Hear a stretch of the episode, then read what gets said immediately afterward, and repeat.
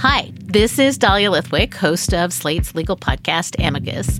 If you're listening to this show, you might be interested in Amicus's live show that we're hosting in Washington, D.C. on Tuesday, May the 14th.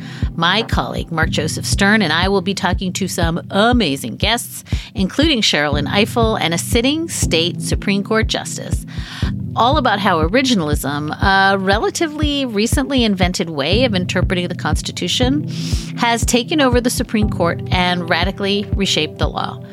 It's been doctrinal rocket fuel for the conservative legal movement and facilitated the rolling back of abortion rights, the expansion of gun rights, and the obliteration of the separation of church and state. And as another wildly consequential Supreme Court term careers to its end, the court's originalists are on a tear. But there's something you can do about it, and we hope you'll join us in DC on May 14th to explore the possible pathways out of the current situation. Go to slate.com slash amicus live for tickets.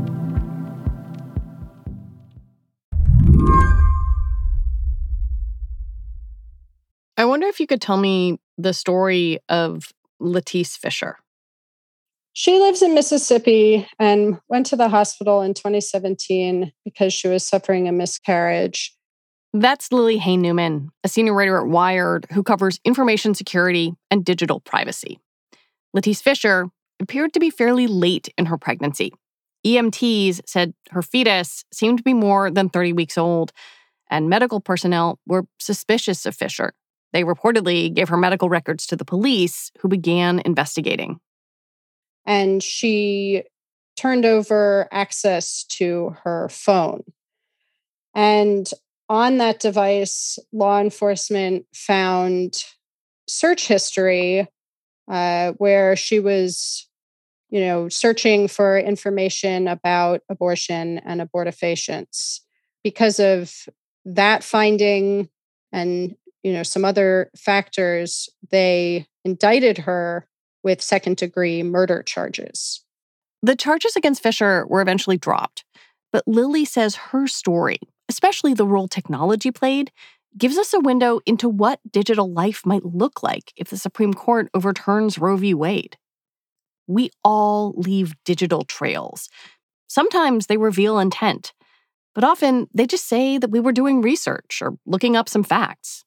In a post Roe America, it could reveal that someone is seeking an abortion or contemplating an abortion, but it could also just reveal natural curiosity.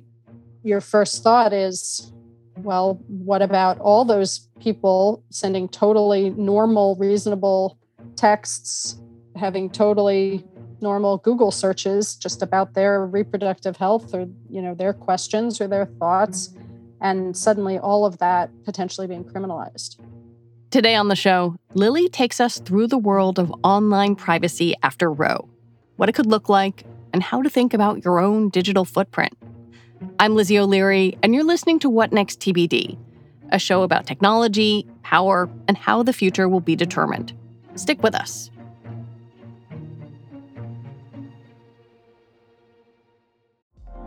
Apple Card is the perfect cashback rewards credit card. You earn up to 3% daily cash on every purchase every day. That's 3% on your favorite products at Apple, 2% on all other Apple Card with Apple Pay purchases, and 1% on anything you buy with your titanium Apple Card or virtual card number. Visit apple.co slash card calculator to see how much you can earn. Apple Card issued by Goldman Sachs Bank, USA, Salt Lake City branch. Subject to credit approval. Terms apply.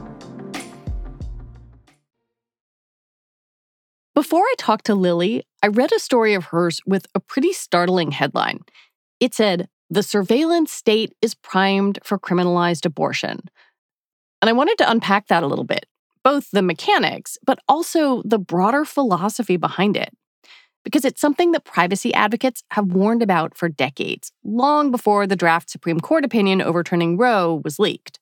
It's conceptual, the idea that when you establish a surveillance state or you know expansive mechanisms to surveil the public that then as life happens and as you know history happens and new things are criminalized or people want things to be criminalized that apparatus just exists and anything can slot in very easily for that apparatus to be deployed for that purpose so once the underlying infrastructure is there the delay to be able to surveil people about that thing is less and less.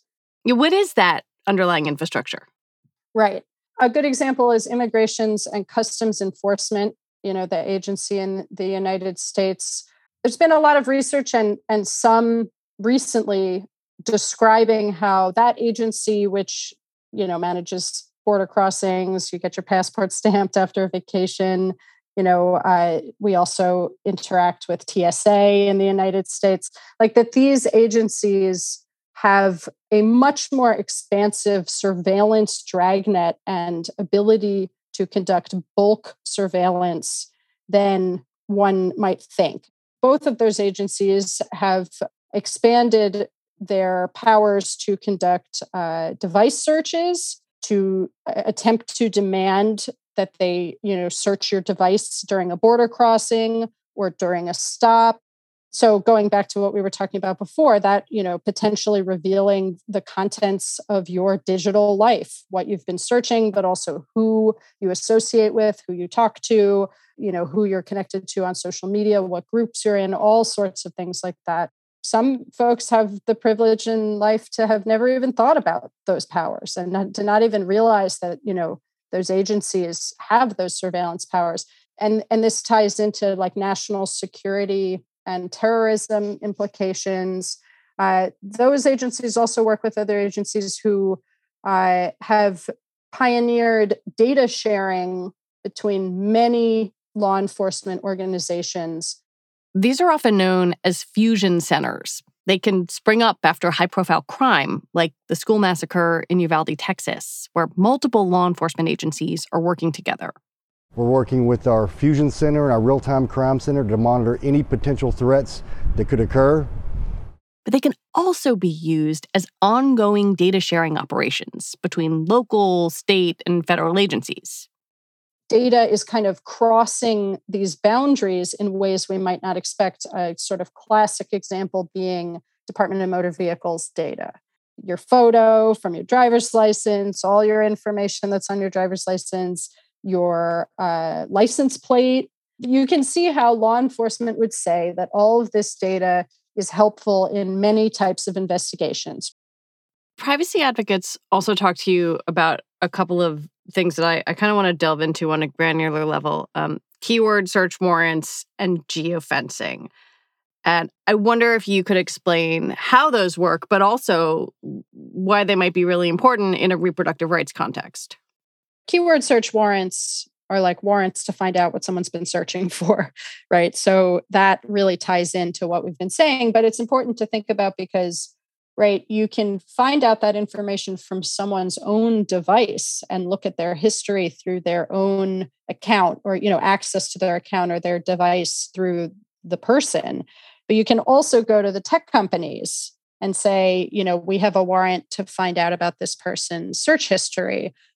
Before widespread discussions of criminalization of abortion in the United States, this is why search engines like DuckDuckGo exist because of again a, an abstract conceptual premise that perhaps people it's not a feature to have a search history or a record of all your searches stored somewhere. And perhaps you don't want a tech company to have all of that data sitting on a server somewhere. It is part of like this concept that you know you want to protect your data before you ever know what you're protecting it against. And it goes to a point that uh, people will often say, well, I have nothing to hide. You know, it's not misguided, it's not naive. But the premise of, you know, privacy advocacy or of, you know, this idea of preserving privacy digitally is you don't yet know what you may want to hide. You also asked about geofence warrants. The concept here is that law enforcement can say, you know, people who had devices that were physically in a certain area at a certain time, what devices were there and what all was going on? What were those devices doing? Geofence warrants were used during the unrest after George Floyd's murder in Minneapolis. An AutoZone store was set on fire, and police used a geofence warrant to compel Google to provide account data on anyone who was near the store. Minneapolis resident who says he was contacted by Google saying that his account information was subject to a search warrant.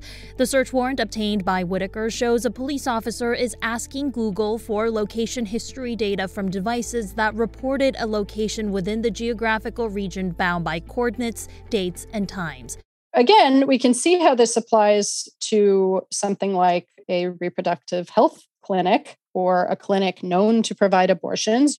Law enforcement might want to have just a rolling geofence warrant on that location, right?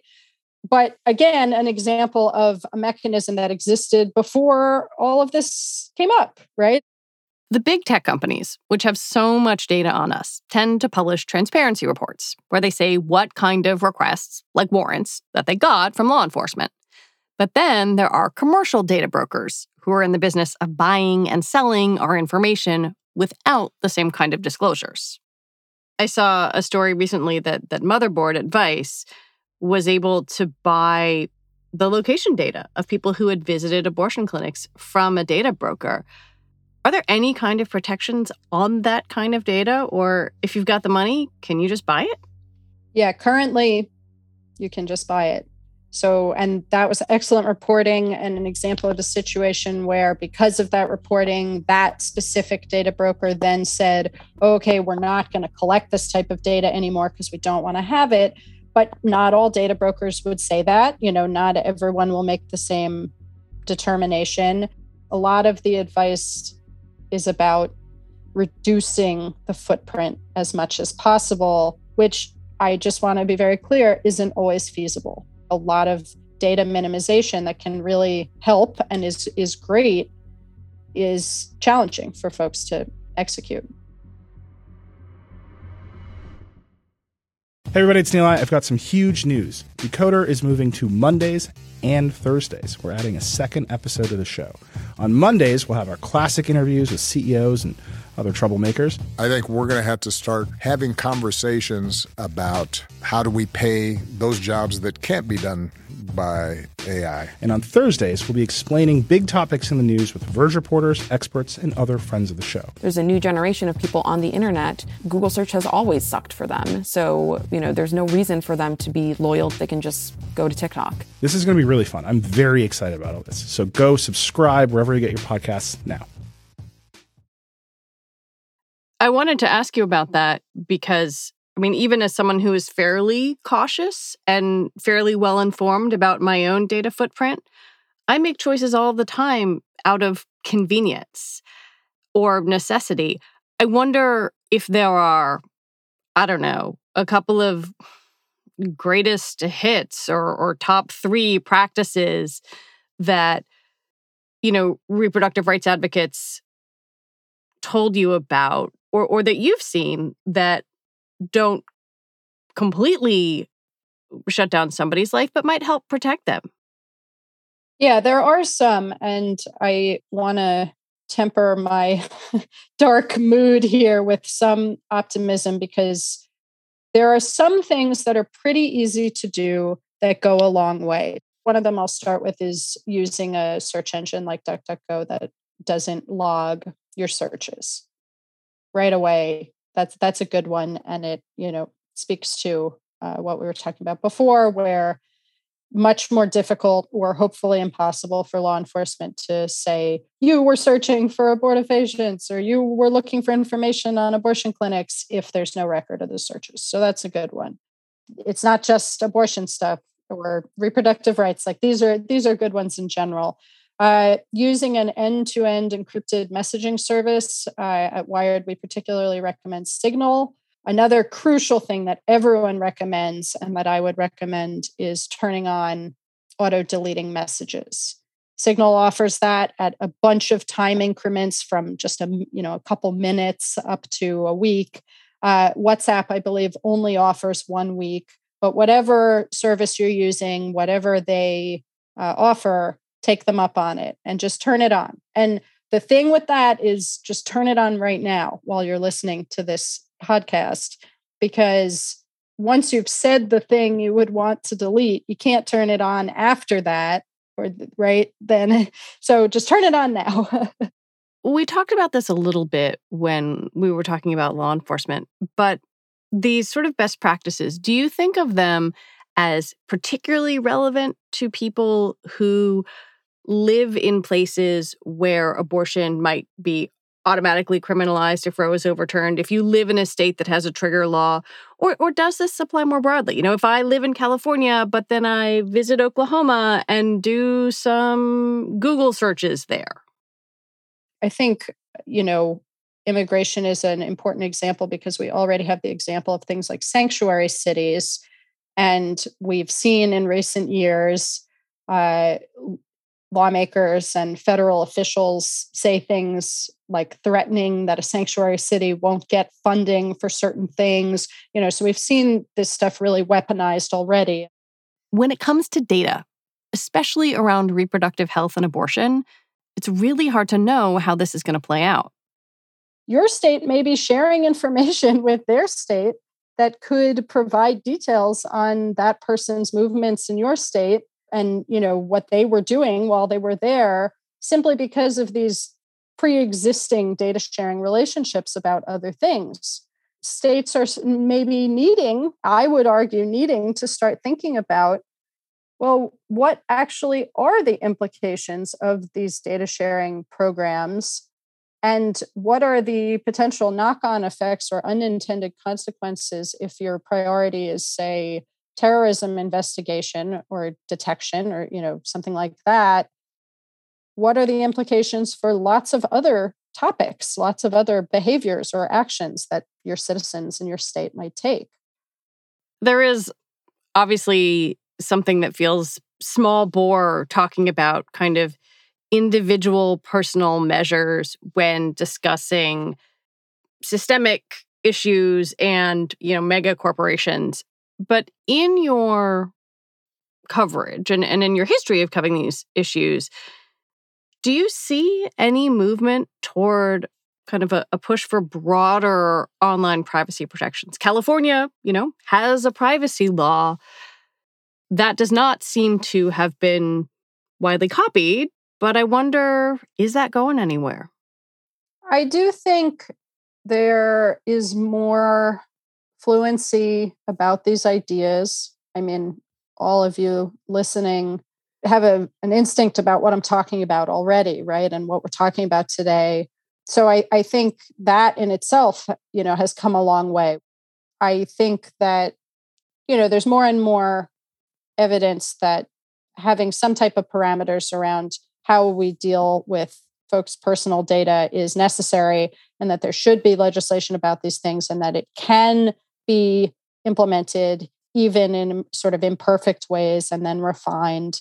And like you're saying states like california are doing that you know in the us so yes i think there is progress there but i don't know it's tough. And if you're an originalist i can't imagine you're going to have a lot of interest in something that didn't exist in 1776 so I would argue that the concepts are the same and that it, you know, it, all of this uh, is sort of technology agnostic, and whether your technology is paper or computers or retina scanners or brain to brain interface or whatever that you know the, the actual privacy concepts are enduring and are uh, transferable or or sort of translatable it's perhaps telling that we haven't gotten very far yet, and we've already desperately needed privacy, federal privacy legislation in the United States for many years now.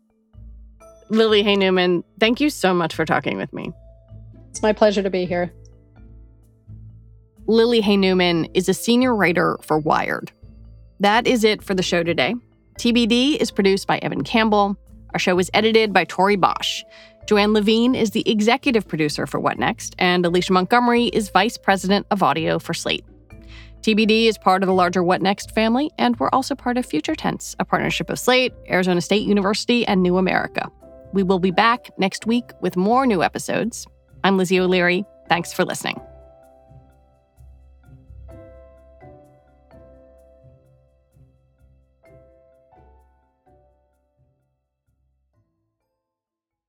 Judy was boring. Hello. Then Judy discovered ChumbaCasino.com. It's my little escape. Now Judy's the life of the party. Oh, baby, Mama's bringing home the bacon. Whoa, take it easy, Judy. The Chumba life is for everybody. So go to ChumbaCasino.com and play over 100 casino style games. Join today and play for free for your chance to redeem some serious prizes.